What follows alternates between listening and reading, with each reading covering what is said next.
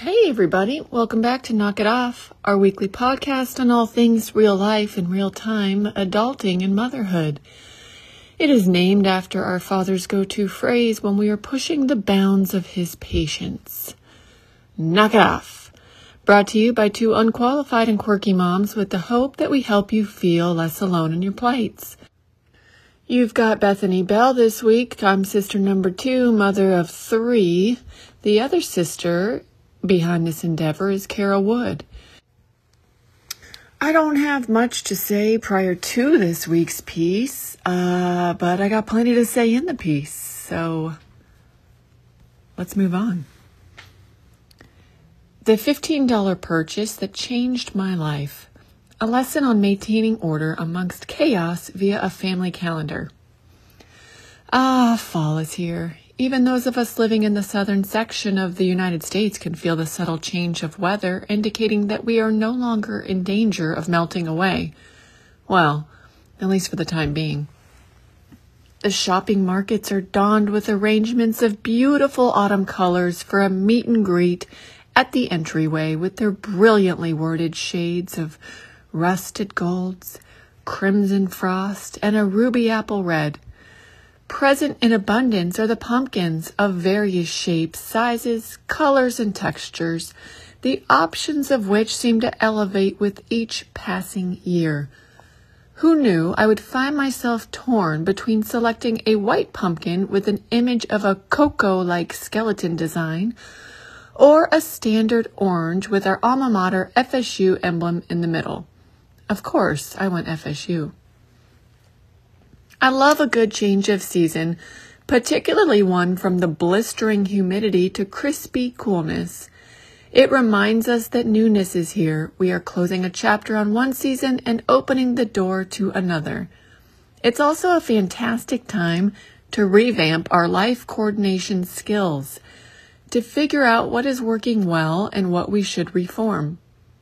My reform list in order of how my scattered brain can produce it, is as follows.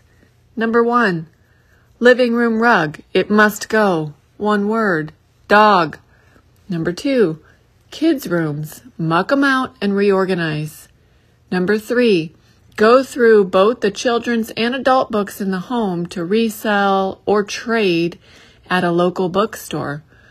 Number four, finally start our quote dog room project of finishing ceilings and installing built-in shelves and desks. With our track record for home improvement projects, this may spill over into my spring list. And in the list of what is working well, the monthly whiteboard calendar. Here is the link to this sort of product, costing approximately $25 but I recall mine costing closer to $15. Of course, this was back in 2021, I believe it was. Inflation, you know? Anyway, in the past, my partner and I had succumbed to the inevitable Google, Google, Google, Calendar invite when we started procreating.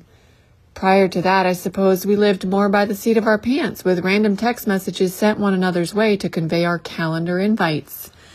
However, the digital mode of scheduling organization fell short for me. I forgot dates, events, to do items. I found myself physically aching at having to reach for the darn smartphone yet again to reference anything. My brain works very much in a visual way. If it's not right in front of me, I don't tend to address it or I will easily brush it to the wayside and focus on more pressing issues at hand. I felt the need to revamp our monthly family calendar organization with a simple visual presence. A whiteboard positioned directly next to the fridge, which the humans are constantly accessing, and directly above the garbage receptacle, which both humans and canine are constantly accessing. A high traffic area a spot one couldn't help but glance at with the multicolored expo markers and cute little hand-drawn icons of a tree in fall next to October 2023. This whiteboard would have pre-drawn boxes for each day of the month with blank spaces, baby, and I'll write your name for the primary scheduler to fill in each month's respective dates. There is a sidebar to the right that allows for checkbox notes of future reminders. There is discussion out there regarding the aesthetic disruption of having a household calendar in plain view in the most highly trafficked area of the home. For me, the presence of this bit of clutter, as other items tend to populate around our public awareness piece, such as paper reminders for the next month, kids' art from school, etc., far outweighs any concern of the look of our home. The home is a place of living in real time with all of the messiness of everyday experience, and I believe it's okay that the ambiance reflects that, at least in the kitchen. Besides, who am I kidding? In this current juncture of life with three children, one being a Tasmanian toddler, my home is constant chaos everywhere. A study performed by Neustaedter, Bernheim, Brush, and Greenberg in 2008 describes what I already knew to be true in our household. 93% of primary schedulers are the mothers. However, the involvement of secondary schedulers, think other parent in the home or perhaps an adult child, varied significantly, which I found fascinating. In the monocentric family, there's little to no involvement by the secondary scheduler, 39% of the households studied. In the pericentric family, there is infrequent involvement by secondary schedulers, 27%, and in the polycentric families, the secondary scheduler is frequently involved, 34%. It's important to note that the researchers explain not one of these situations is, quote, better than another. Some families preferred one central scheduler in charge of the coordination, while others took a more 50 50 approach. As you know, it's much more nuanced than appears on paper.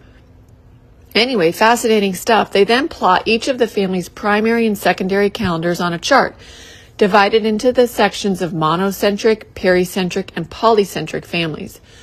As one initially glances over the plot, some themes are immediately recognized. Across the board, the most common type of family calendar, and this study was published in the year 2008, well into the phenomenon that is the digital age slash smartphone, is drumroll please, the tried and true paper wall calendar, which I'm going to generously extrapolate to the whiteboard calendar as this type was not actually identified in this study. A whopping 79.5% of the families studied used this method, which of course means we are the ones doing it right. I kid, but the Enneagram 1 in me also believes this to be true. Most of the families used more than one calendar to keep their lives in order, 70%, which I found myself initially judging as excessive. Additional Enneagram 1 vibes, waste not, want not. I then performed a quick mental tally of my own family whiteboard calendar, Google Calendar, and personal work calendar. Plus, I'm sure my spouse has one drifting in the clouds somewhere for his job, which brings our total to four. Wow, I mused. Are we, am I overdoing it?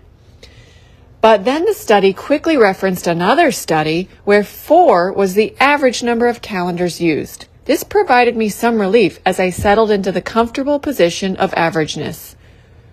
We use the Google Calendar as our digital tool, inviting one another to shared events, work dinners, notifications of our solo trips, or family outings. These invites are usually sent when we are not in one another's presence or the presence of the family whiteboard calendar. Typically, during the last week of every month, I set aside 10 to 15 minutes and clear away the top three weeks, rows of the whiteboard calendar. I placed the last week of the calendar as the top week on the new month, i.e., I moved the week of September 24th to the 30th to the top for this month, and filled in the activities there before erasing it from the bottom row. Systematically, I then referenced our shared Google Calendar to fill in social events we have previously scheduled, doctor slash dentist appointments, as well as our children's after school activities. The Google Calendar also holds birthdays, anniversaries, etc. that are helpful reminders to add to the whiteboard. The whiteboard tool that we use in our home is referred to as a public awareness calendar in the study, a delicious term, particularly for the individual that maintains the family's life schedule, as this job often feels like cleaning the toilets. It's a required task, but it's unacknowledged unless it doesn't get done. With the use of a visible updated public awareness calendar, it shifts some of the responsibility to the other members of the household. Do we have plans this weekend? Check your public awareness. Do I have soccer tonight? Check your public awareness. The mental load of the primary scheduler is gifted a reprieve from the strain that is constant vigilance over their lives, and this is something to applaud with revered intensity. It's also fun to incorporate teaching into the family calendar. Just this morning, my two boys were asking about the time of the youngest soccer game and what jersey color to wear. They were standing approximately four feet from the public awareness calendar that provides this information. I took the opportunity to explain to our five year old how to read his game labels on the calendar. If it is a C, it's his, then the time. If it's followed by an R, he's wearing red. If B, blue. He got it, I think. I strive not to concern myself much with how often others look at the calendar as I've come to find, it's more so a resource for my own sanity, but I'll certainly take help where I can. If it saves me even one, Mom, what time is blank type question, we will call that a win. Now, when it comes to who is able to physically alter the whiteboard calendar, that is a whole other ballgame. Personally, in my house, I am the only current modifier slash writer on the whiteboard, and I believe I prefer it this way. However, no secondary scheduler and or child has attempted to begin writing on it, so the emotional response provoked from the primary scheduler is yet to be known. I'm not sure I'm at the spiritual level required to allow this yet. We will see. Following the passing of another day, particularly one like a Saturday where we may have four to five events listed on the schedule, I take great satisfaction in drawing a slash through those previous 24 hours. It provides a therapeutic closure of sorts, a deep breath out that we have tackled yet another day.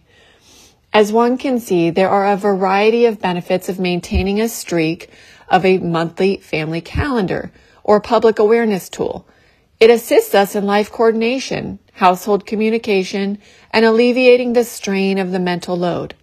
Whichever of the various forms of calendar organization is chosen, it's important to select one or multiple that works best for you and yours.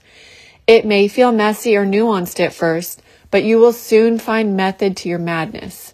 Some trial and error will occur, so tweak as you go and have a little fun with it.